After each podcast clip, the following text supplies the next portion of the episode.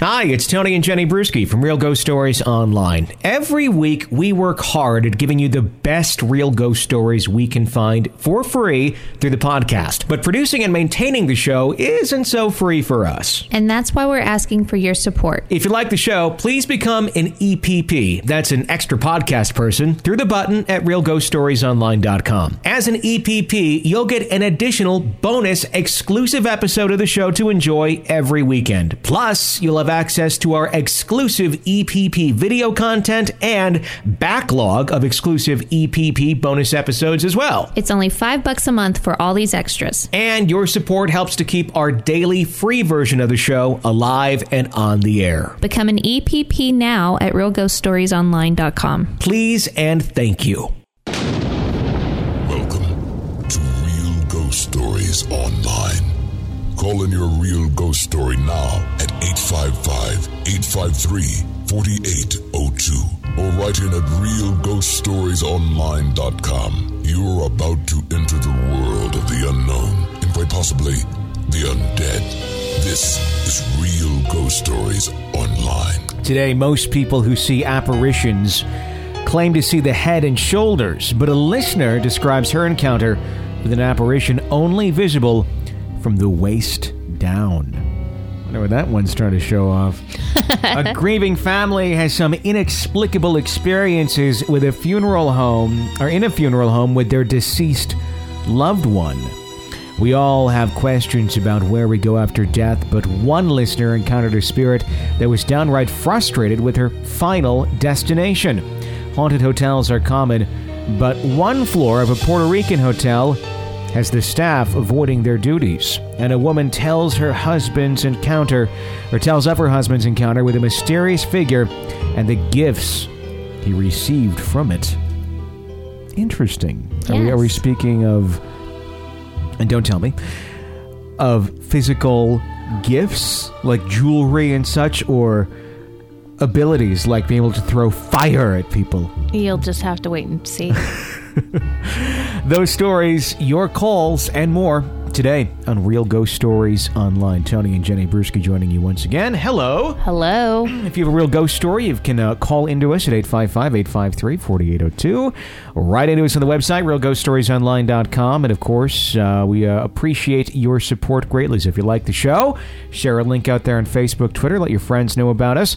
Uh, your support is what keeps our show alive. Should we go into uh, our first letter here today? I think so. from uh, looks like Miss Susan uh, is writing in. Let's find a, a musical selection to set the mood.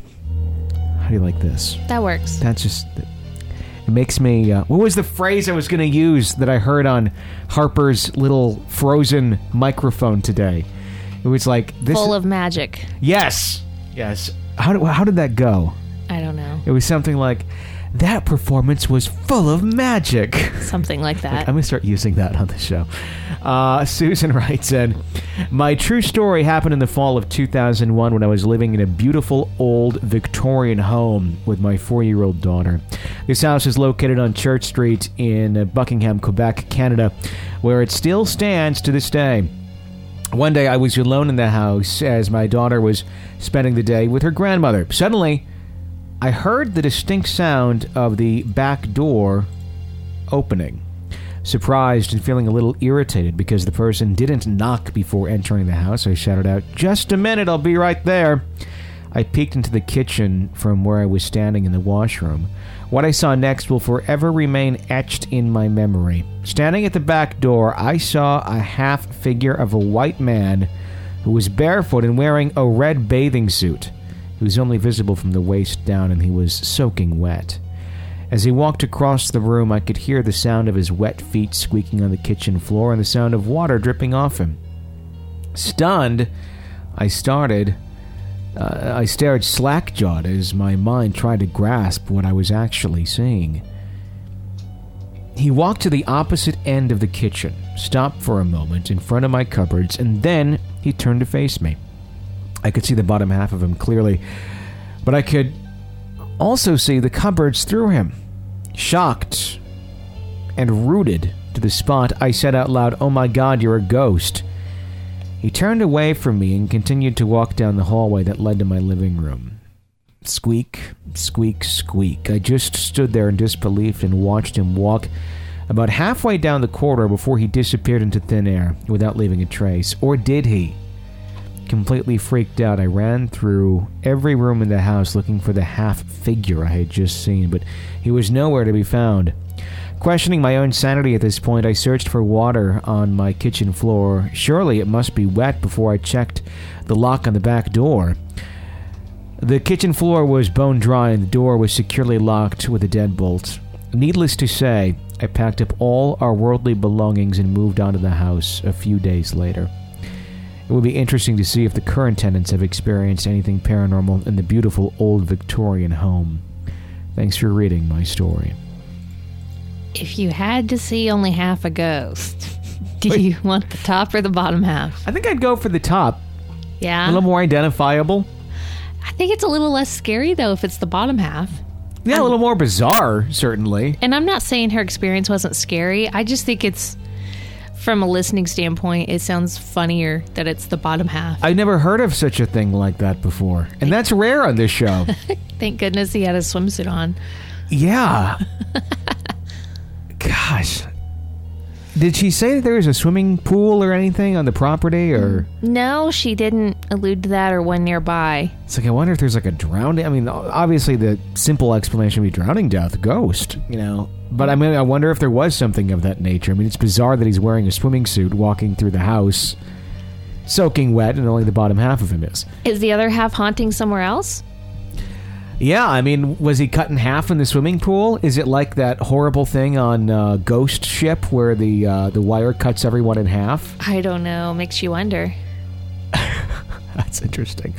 Thanks for writing in and sharing that story. If you want more ghost stories, please become an EPP. That's an extra podcast person. You get the bonus episode sent to you every single week. You get access to our complete archive of past EPP episodes and video. Five bucks a month is all it is. It goes to support the show. And uh, now, when you're an EPP, uh, you're up to this coming week will be 16 total episode links you get right there 16 full hour episodes so if you're if you're out of stories and you need uh, you need some more uh, real ghost stories and these are really good ghost stories in the epp episodes uh, please do sign up. You'll not regret it. Nina writes in hi guys. I've been listening to your podcast for about a month now and i'd like to say how thankful i am that i found your show. It may sound crazy but hearing your banter and comments make me feel relaxed and calm. You save me from sadness and loneliness. My stories are not really scary. I'd categorize them instead as alarming. what? What's the difference between scary and alarming? Well, alarming's just kind of like, um, you know, you're not. I don't know. It's, it's a hard. I, I was- guess we'll listen and I mm-hmm. guess make that distinction. and Maybe it'll make more sense after the story. But to me, the two kind of go hand in hand almost. I really thought I had a distinction, but I don't know. I guess scared would be fear of the unknown. Alarming may be awareness of something and disturbed by it. Is that Yeah. I get you know one's a little bit more present than the other. I don't know. Let's listen to the story. It says, "I'm not really sensitive to the paranormal, but I do get my share of what was that moments. My father died back when I was in college." Uh, we had his casket in a funeral home, and we stayed there with him for about a week, I believe. I'm not sure if uh, Westerners do that, where the family would be in the funeral home with their dead loved one, and that's where they will receive condolences. She like literally mean they slept at the funeral home? They camped out at the funeral home.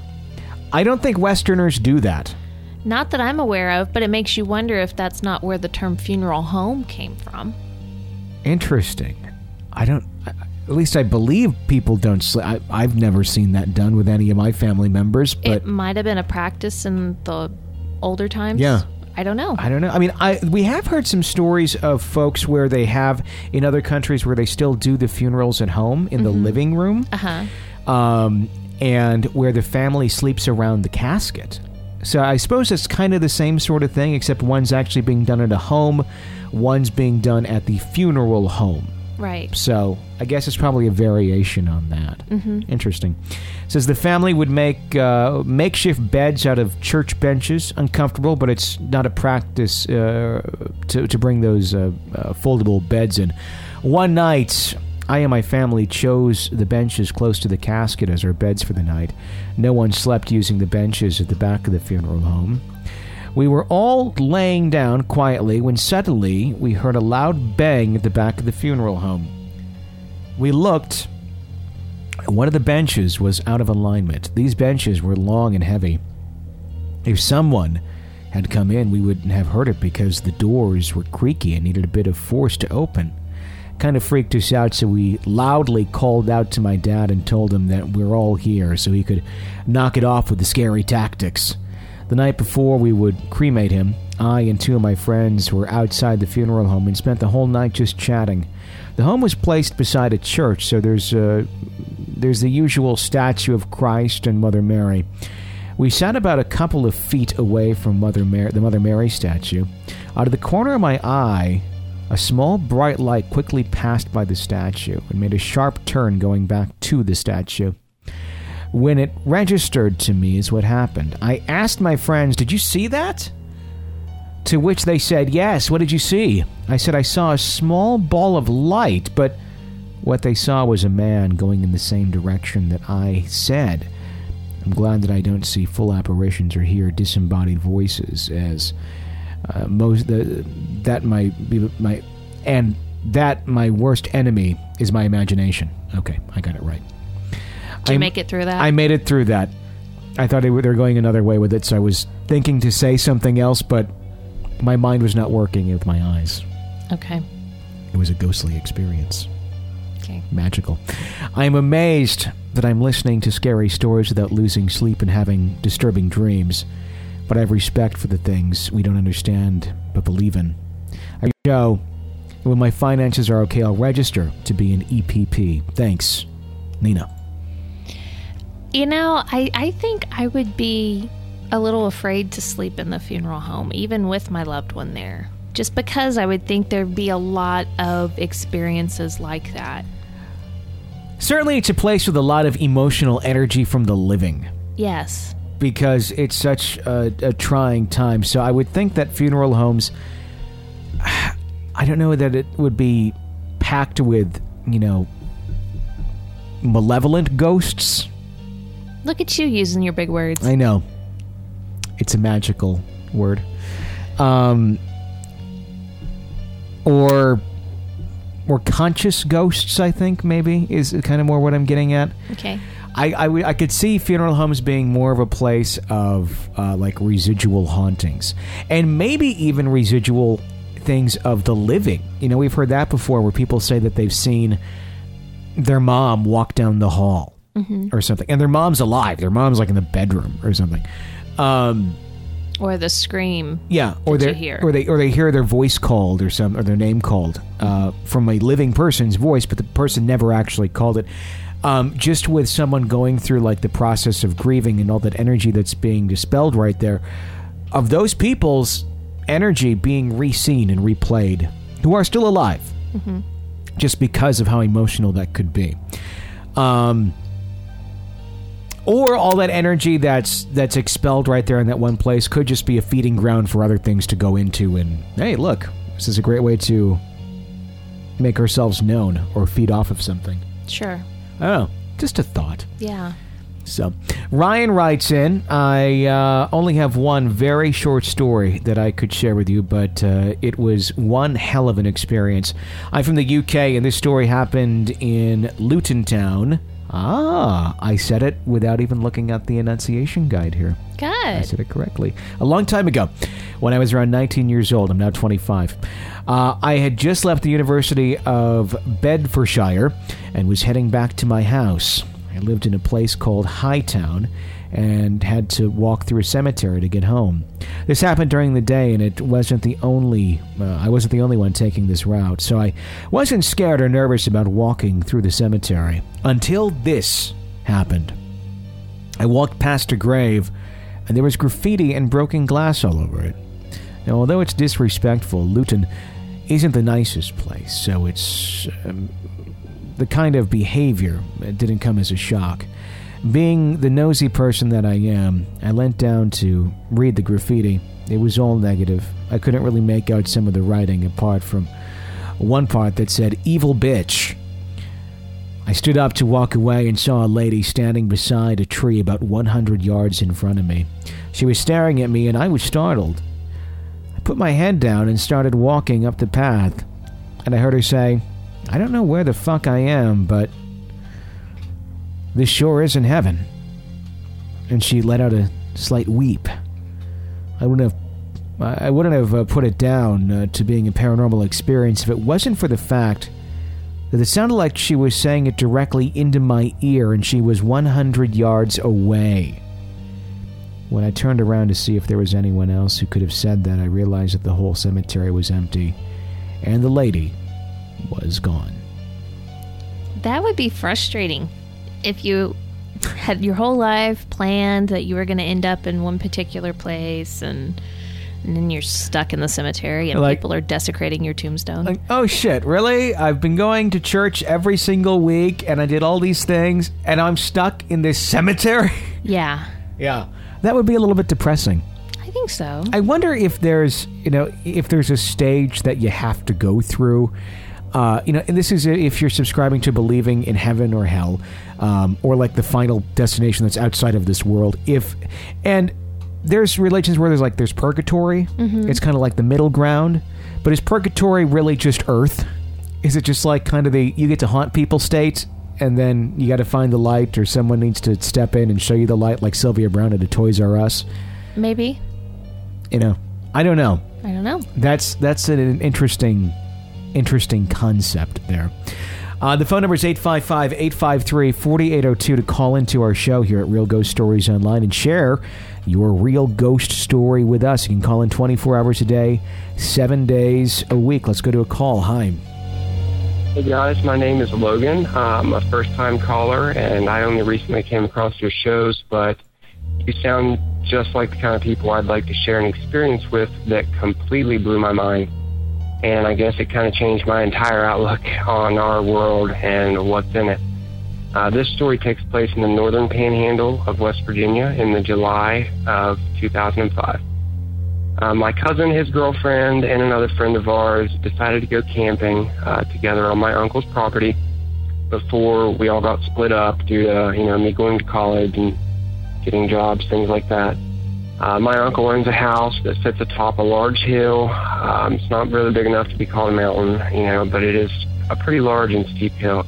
Uh, he owned the whole hill, and around the base of this hill, there's a large creek that swings out, and it's called King's Bend. It forms a big bend in the creek there.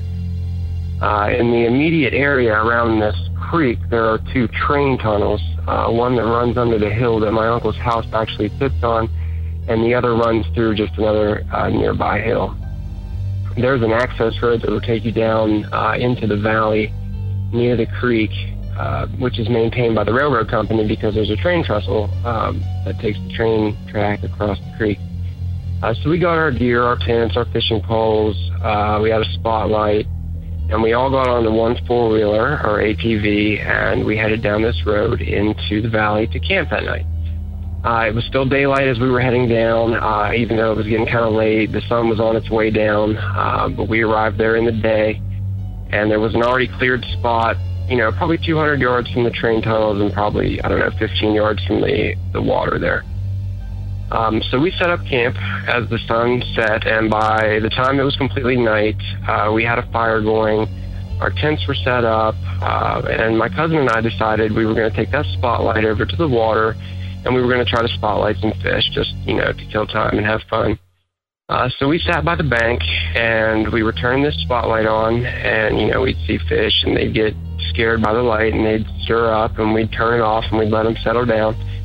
Uh, we did this probably for three or four minutes uh, when we both began to notice that every time we would turn the spotlight off, not the first few times, but after, you know, a few times of doing this, when we would turn the spotlight off, you would hear very distinctly just a whoosh, whoosh coming from up the creek from us.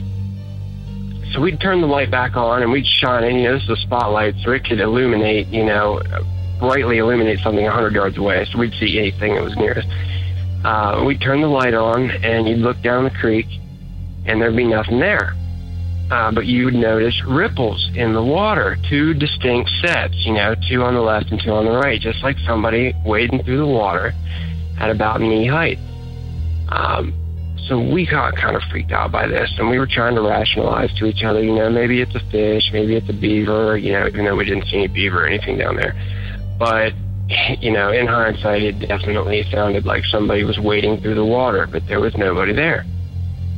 So we get freaked out, of course, and we decide we're going to head back to the campfire, get in the, get back in the light, you know, and kind of gather our courage and we agreed that we weren't going to tell anybody, you know, either of the other two because we didn't want to freak them out. I guess we thought we, we needed somebody there with a level head.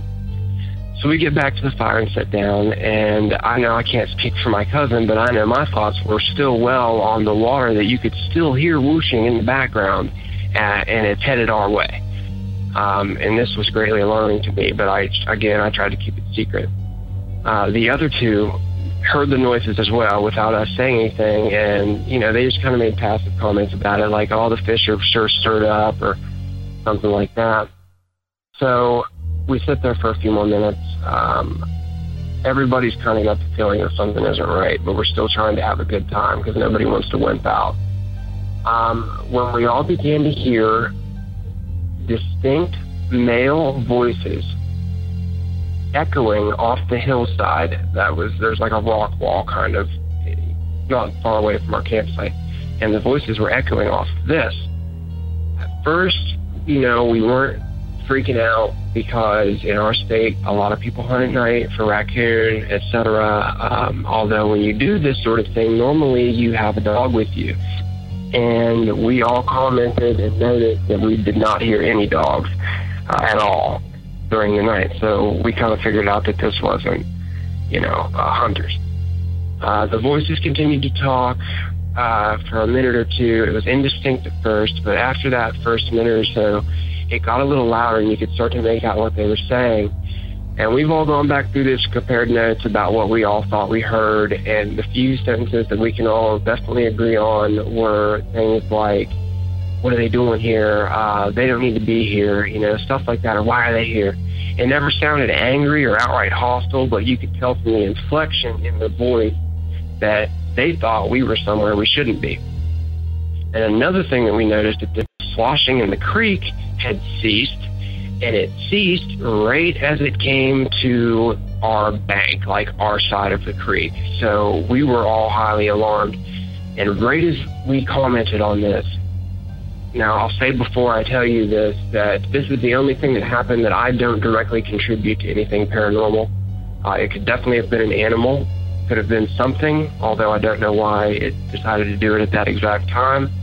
But right as we noticed that the sloshing had stopped and it stopped on our side of the creek, something runs through the tall grass that was on the outline, like uh, on the outside ring of our campsite and it just kind of just real quick back through the through the tall grass, just you know back there. Uh, it freaked us out regardless, but we even said at the time, you know, that could have been an animal, you know, but we all weren't sure. Given the context of what was happening, it very well could have been something creepy. Uh, but we were all freaked out at this point, and this had all just come out of nowhere within 10 to 15 minutes from the time we started hearing the whooshes in the water. So it's time to go. Uh, I stand up to go to start up the ATV, uh, but as I get up from my seat, I'm looking over my shoulder where I just heard the thing running through the grass, and I'm looking over in that area, and we're shining the spotlight. But I'm actually like kind of moving towards the ATV, which is in the opposite direction. It's out just at the edge of our firelight. Um, as I turn my head to look at the ATV, uh, what I saw just literally stopped me dead in my tracks. Uh, leaning up against the handlebar of our ATV, and I, when I say leaning, I mean it was resting on one hand uh, on our handlebars, which I've never read an encounter of anything leaning or propped up against anything like this. Uh, it was a full figure, completely black, and when I say black, I mean it was darker than the pitch black night behind it. It stood out against pitch blackness. I mean, these are woods. We were in, in a valley in between two hills in West Virginia. There was no artificial light anywhere. Uh, there wasn't really a moon out. It was dark, uh, and this thing was darker than it. Um, I got a good look at it. I, I felt like I was rooted to the ground. Uh, just wave and wave of fear, wave of revulsion, uh, sickness. I felt like I was going to puke. Um, it ended. It didn't have feet. It just kind of ended at the ankles, just above the ankles, and where it ended, it looked wavy. And the way I describe that is, it's like heat waves that you you would see coming off the top of a fire. Excuse me. Uh, you could see through him. He was slightly transparent, uh, but it was kind of warped, like you're looking through a bottle of water. Uh, I didn't notice any eyes, uh, but you could see that it was wearing a hat. Uh, definitely, you could see like a Stetson. Uh, I don't know uh, the difference between a fedora or Stetson, but I know it was a hat of that, you know, style.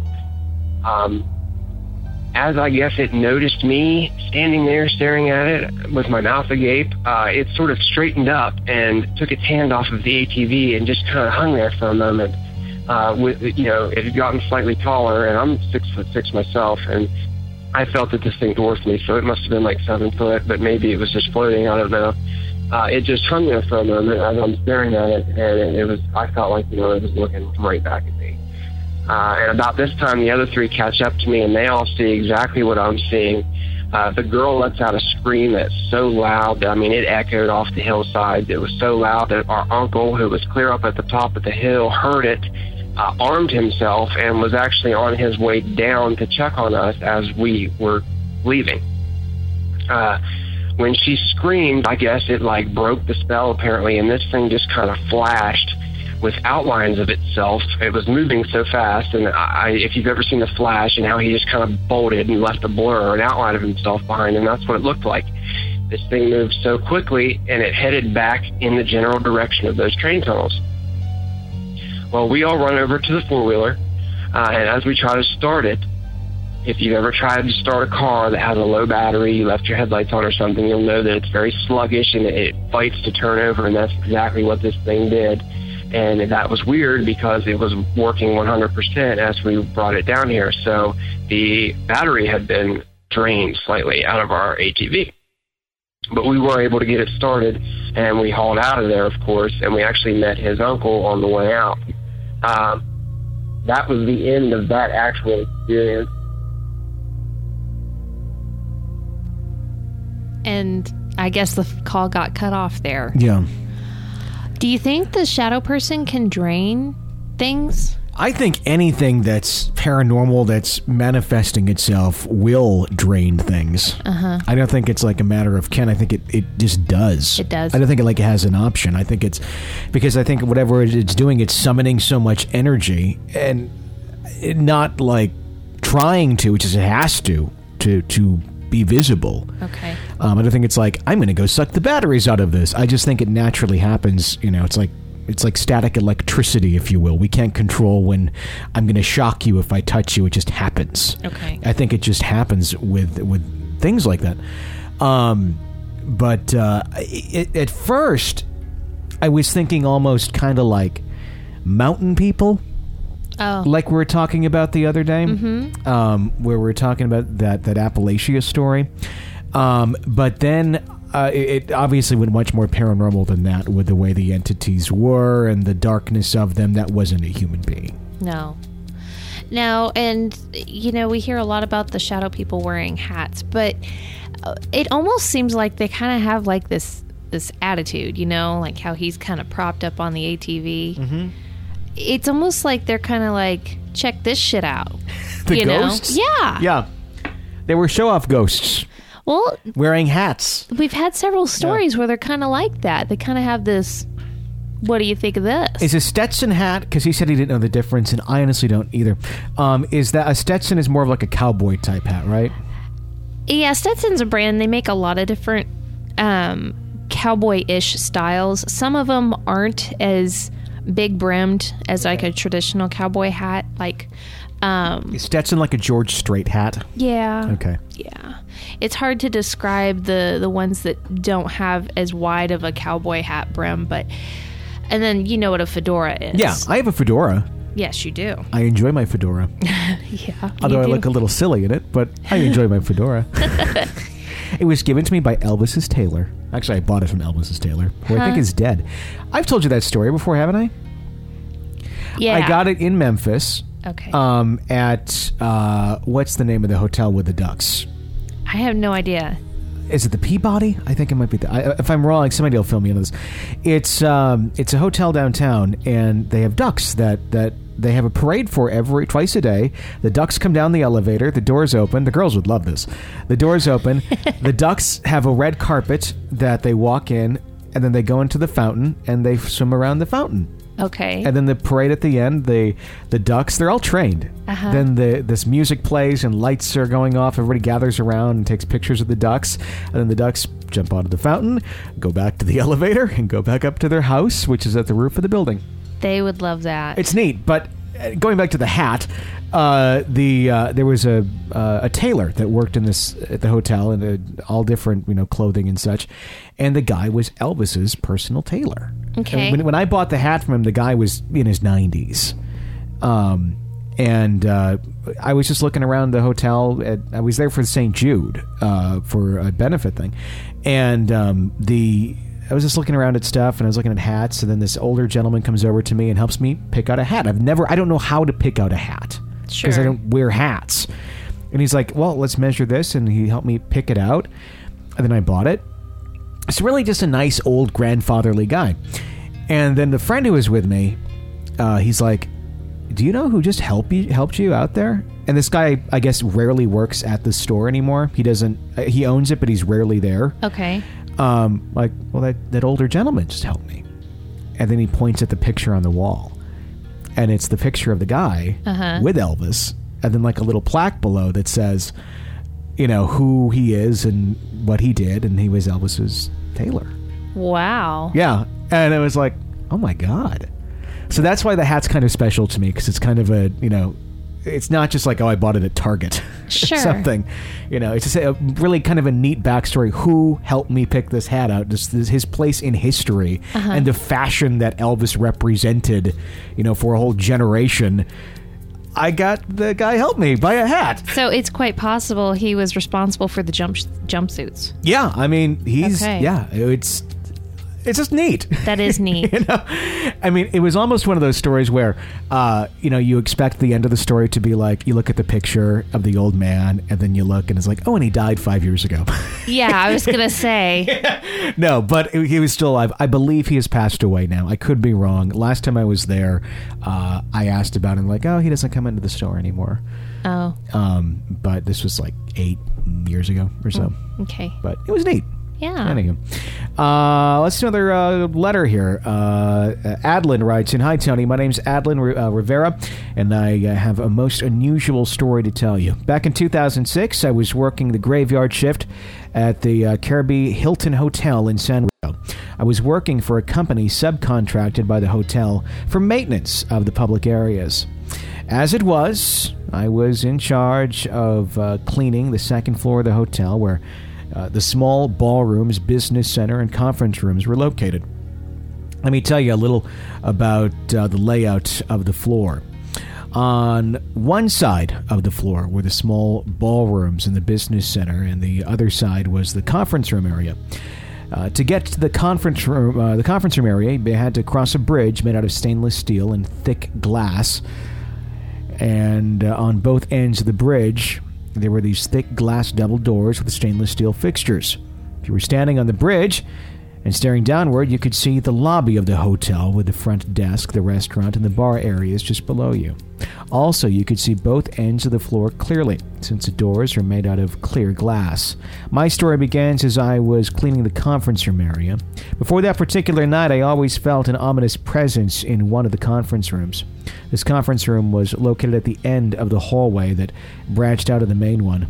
The lights at the end of the hallway were always dimmer than the rest of the lights on either that hallway or the ones on the main hallway. And at times they would flicker, giving the entrance to this particular room a creepy feeling.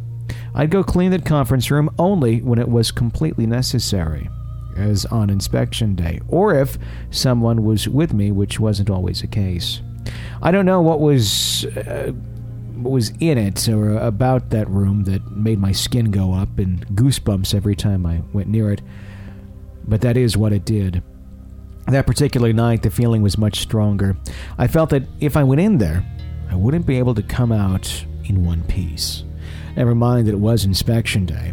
I followed my instincts to go into that conference room after all. I went from the conference room's area toward the bridge doors, cleaned them, opened them, and started polishing the stainless steel and cleaning the glass, working my way towards the business center. When I was about to stretch my hand to open the doors on the other end of the bridge, one of the doors made a huge booming sound. I can only describe the sound as if someone had kicked it real hard or someone came running really fast at it and I didn't see the door and crashed into it. Let me tell you something. I'm not someone that jumps and screams when they get startled. On the contrary, I freeze up and can't utter a sound, not even a squeak. Well, when I heard the sound, that's what happened. I froze up. After a couple of seconds, I raised up my head to see what had happened. I could see that one of the doors was still vibrating from whatever had struck it, but there wasn't anyone around but me. Even the people who were on the floor below apparently heard the noise too, since they were standing at where I stood. I stared at the door until it stopped vibrating and cautiously opened the door. Still a little bit nervous and unsure of what had happened, I took a deep breath and continued to clean the business center. When I was finished with the business center, I went on to clean the public restrooms. This was my routine every night, cleaning the conference room area, the bridge, the business center, and the restrooms before my break time. Then, after break, it was on to clean the small ballrooms. As I said before, that day was inspection day, so I had to make a thorough cleaning of the restrooms. For that occasion, I brought in my CD player to entertain myself while I was cleaning. I went into the men's restroom, got my cleaning supplies out of my cart, pushed the play button on the CD player, turned up the volume to the max, and put my headphones around my neck so if someone came into the restroom, I could hear them. So there I was, cleaning the toilets, polishing the uh, cubicle doors, singing and dancing, and had practically forgotten what had happened before when I started to hear heavy boots walking inside the room. I turned down the volume and called out to whoever it was that was inside the room that I was there cleaning the restroom and that he wasn't supposed to be there. Then the walking noise stopped. No one answered me back. I came out of the stall that I was in, but there was no one there. At the time, I really thought nothing of it since I figured the person realized that someone was in the cleaning, in their cleaning, and had just left. I finished with the stalls and went on to clean the urinals. And this is when things got really spooky and terrifying for me. As I said, by that time I was cleaning the urinals that I had turned back up the volume on my player and was singing and moving to the beat of the music when the heavy walking boot noise started again. Again, I froze up. After a couple of seconds, I turned around, but there was no one there. I was all alone in that restroom. I got so nervous that I started singing real loud to drown out the noise that I was hearing, but this thing would not be denied. Instead of walking, it started stomping around me. The heavy boot noise got louder, and I could feel the vibrations of the boots when they hit the floor all around me. I could only I could only do one more thing to stop hearing the, those boots, and that was putting on those headphones as loud as they were on my ears. But this thing wanted to be acknowledged. My CD player started to skip from song to song. As you know, if a CD is scratched, it will normally do this, but this was a new CD and my player had an anti skip feature, besides having a lock button to lock the keys of the player so they wouldn't be pressed accidentally. Besides, this wasn't a regular skipping. The CD would skip to the next song, stay on that song a few seconds, and then skip on to the next song and do the same. It was like when you have a CD and you're searching for a particular song, so you listen to the beginning of each song until you find the one that you want to listen to. That's what it was doing. The first time it did this, I thought it was just a glitch. The second time it did it, I got afraid and pushed the lock button on my player, but it did it again. Skip forward a few seconds of music, skip forward to the next song, and do the same. Okay, I was uh, past being afraid now. I was getting angry, so I yelled, That's it, stop it, go away, throwing my CD player on my cart and breathing heavily with the sensation that my heart was about to come out of my mouth. I felt all the hairs in my body rising up as I felt the whisper of my breath on my ear, and I heard the Spirit saying, That's our song, in a very masculine voice. I went running out of the restroom and stood on the main hallway, shaking and feeling like I was going to have a heart attack. I heard the restroom door open up behind me, and guess what? I froze up again. I think I must be half deer because I freeze up like a deer caught up in the glare of a car's headlights. I felt cold finger fingers running across my neck, and from the corner of my right eye, I saw this white, gauzy shape coming from behind me and disappearing to my right. Before it completely dissolved into thin air, I heard it say, Remember me? I was really about to collapse when one of my friends, who had just crossed the bridge and was coming from the business center to tell me it was almost time for our break, saw me and rushed to me. He asked me what was wrong since he saw that I was pale and shaking. I told him everything that had happened to me up to that moment. The feeling I got on the conference room area, what had happened to the bridge, and finally what happened to me in the restroom. When I finished, he stared at me and just said, Oh my God. So that's what I saw. I asked him what he meant, and he told me that our supervisor had sent him up to wash the carpets to the conference room area. That while he was cleaning the rugs on the main hallway from the corner of his eye, he kept seeing the shadowy shape peeking out from the last uh, conference room. The same conference room that I always felt uneasy about.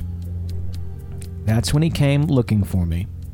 As he was walking through the business center, he saw me coming out, and then he saw the door open behind me and a dark cloud standing behind me until it disappeared into thin air. We went to our break room and told everybody who wanted to hear what had happened to me and my friend. And boy, did it open a can of worms. Others started to relay experiences that had happened to them at various places in the hotel while they were working. But the ones that captured my attentions were the ones about the second floor of the hotel. Apparently, the lady that worked on the second floor before me left the job one night in hysterics because she claimed that she had seen a man in a green tracksuit running towards her while she was cleaning the glass bridge.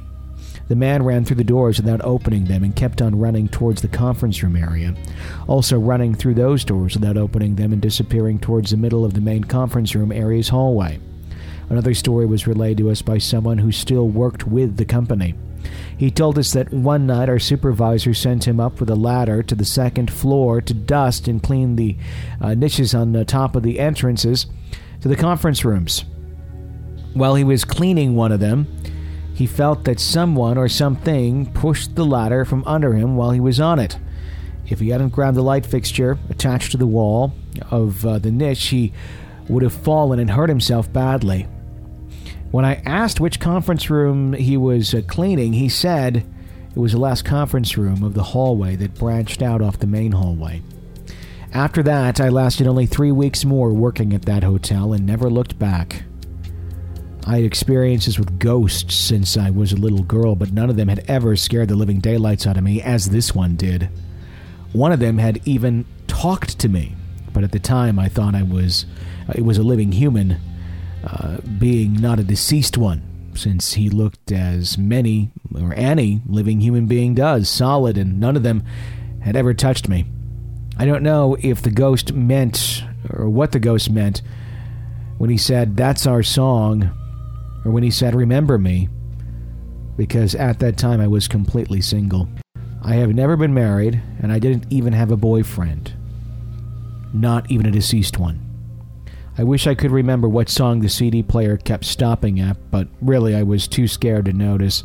And even if I had noticed, it's been a long time since those events occurred, but I sure haven't forgotten them. Or him. Well, I know. He was a creeper ghost. He, He just was- wanted to be a boyfriend. That sounds logical. No, that sounds horrible. Yeah, uh, I can't imagine going through that. That would be, that would be very, very creepy. It'd be. It, I would love to know because my, the, my next question was going to be, well, what song was it that was being played? You know, uh, I'd love to know. You know what that was. It was Lady Gaga or something, or what was the, what was the musical selection Yeah. that uh, that the ghost, or whatever was something. Was it older music that you were listening to, or you know, just to have a bit of a reference point to, Sure. to guess what it what it may actually be. If you have a real ghost story you want to share with us, call it in 855 853 4802. And if you haven't already done so, please press subscribe on whatever platform it is you're listening to us YouTube, iTunes, Stitcher, whatever it may be. Press subscribe and uh, you won't miss any episodes of our show. No more having to search us out for uh, ghost stories. There they are, coming right direct to you. So uh, do that. It helps us grow the show uh, as well. Lucinda writes in My husband was born in 1937 in Hopewell, Virginia. He was an only child for many years and had an imaginary playmate, which he had until he was eight years old. His parents always humored him uh, when he uh, told them about this playmate, and so when he told the following story, they just thought it was imaginary also. When he told me the story, 50 years later, it was still clear in his mind as if it had happened the day before. He was sitting outside on the porch steps during the day. He looked up, and an older man was standing in front of him. At eye level, the man was about three to four foot tall. He described him as having on Bavarian pants with traditional suspenders. The pant, uh, pant legs reached his knees with long uh, knee high socks and odd shoes. He wore a soft red hat. The man said hello, and my husband had a polite conversation with the man. The stranger commented upon how polite my husband was and offered him a sweet candy. My husband had never seen candy like this, but he ate it and it was very sweet. The man then gave him a wooden toy. He described the toy to me, and it sounded like a whirly majig, which is an animated toy with moving parts, such as arms that move in the wind like a pinwheel. These are mountain toys made in Appalachia.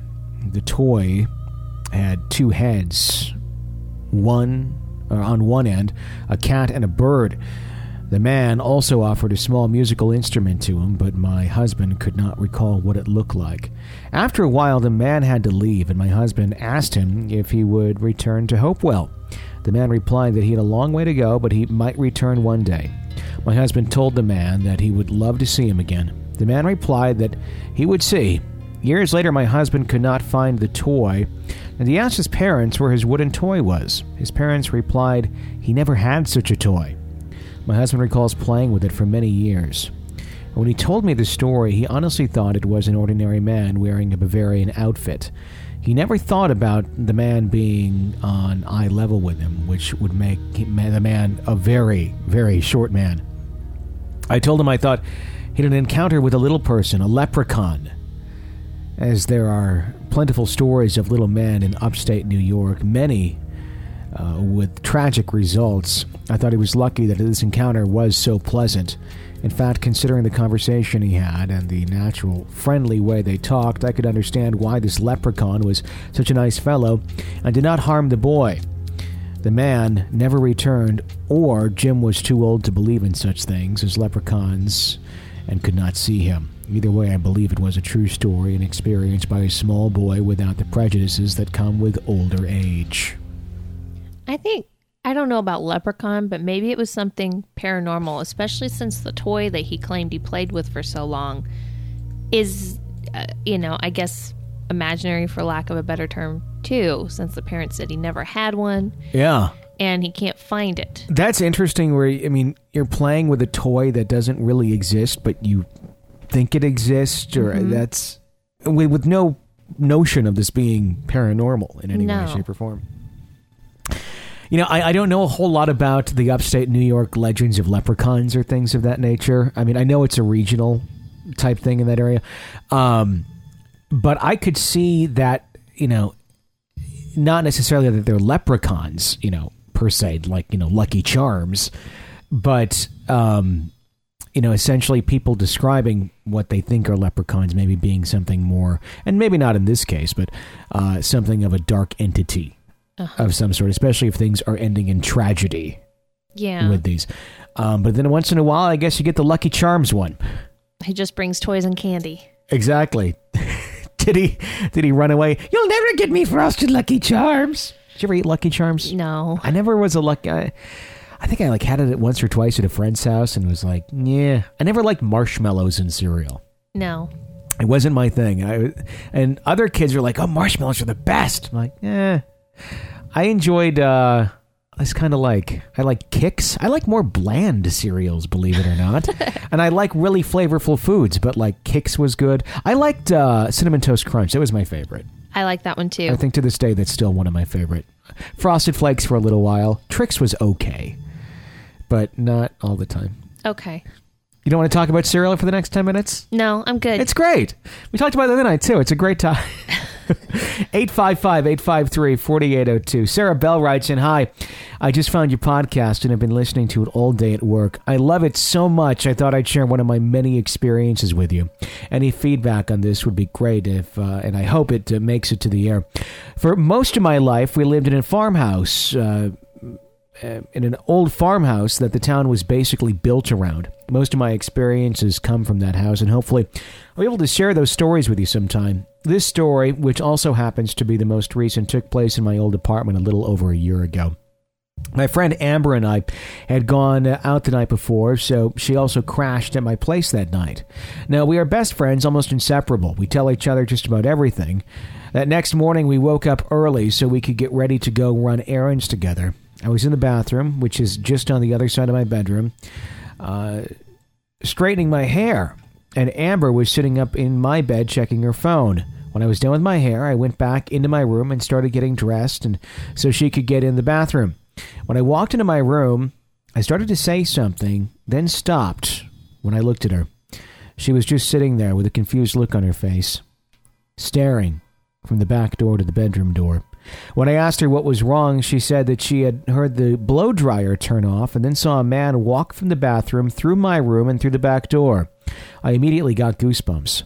I asked her what color of shirt he was wearing and what color of hair uh, he had, and she said that he had, had on a red T-shirt and had short black, uh, short dark brown hair. As soon as I heard that, I sat up on my bed. My face must have gone pale because she asked if I was okay.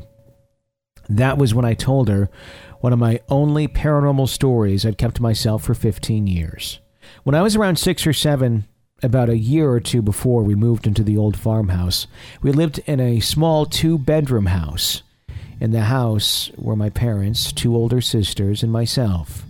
All three of us girls slept in one room where we had bunk beds and a regular twin bed. I, being the youngest, had the top bunk. The top bunk had two wooden railings. For about six months, at least once a week, I'd wake up in the middle of the night, look through the gap in the railings, and see a man wearing a red shirt with dark brown hair just staring at me. He never said or did anything, he just stared. My sisters and parents always told me I was dreaming and that it wasn't real. After I described what this childhood horror man looked like to my friend Amber, she said that it was definitely the same guy. That was the first time and the last time he's been around that I know of since I was little. So it sounds like he's following her. I wonder if he's like a protective entity. Considering nothing bad has happened other than he's just kind of freaky looking, you got to wonder. Yeah. That's uh that would be creepy though, having been, you know, really freaked out by something when you're 6 or 7 and thinking, "Okay, that was it. It was done." You kind of question how legitimate it may have been because you're a little kid and looking back on it as an adult and then bam, it's back. But see, I'd find it not necessarily comforting that he's there, but comforting in knowing that, okay, this is the same one from when I was a kid and nothing mm-hmm. bad happened. So at least it's not some other entity in the apartment that is Sure. going to cause my life to be a mess. Yeah, I mean, you could kind of be like, well, nothing's happened really with him at all so far, so I guess it's okay.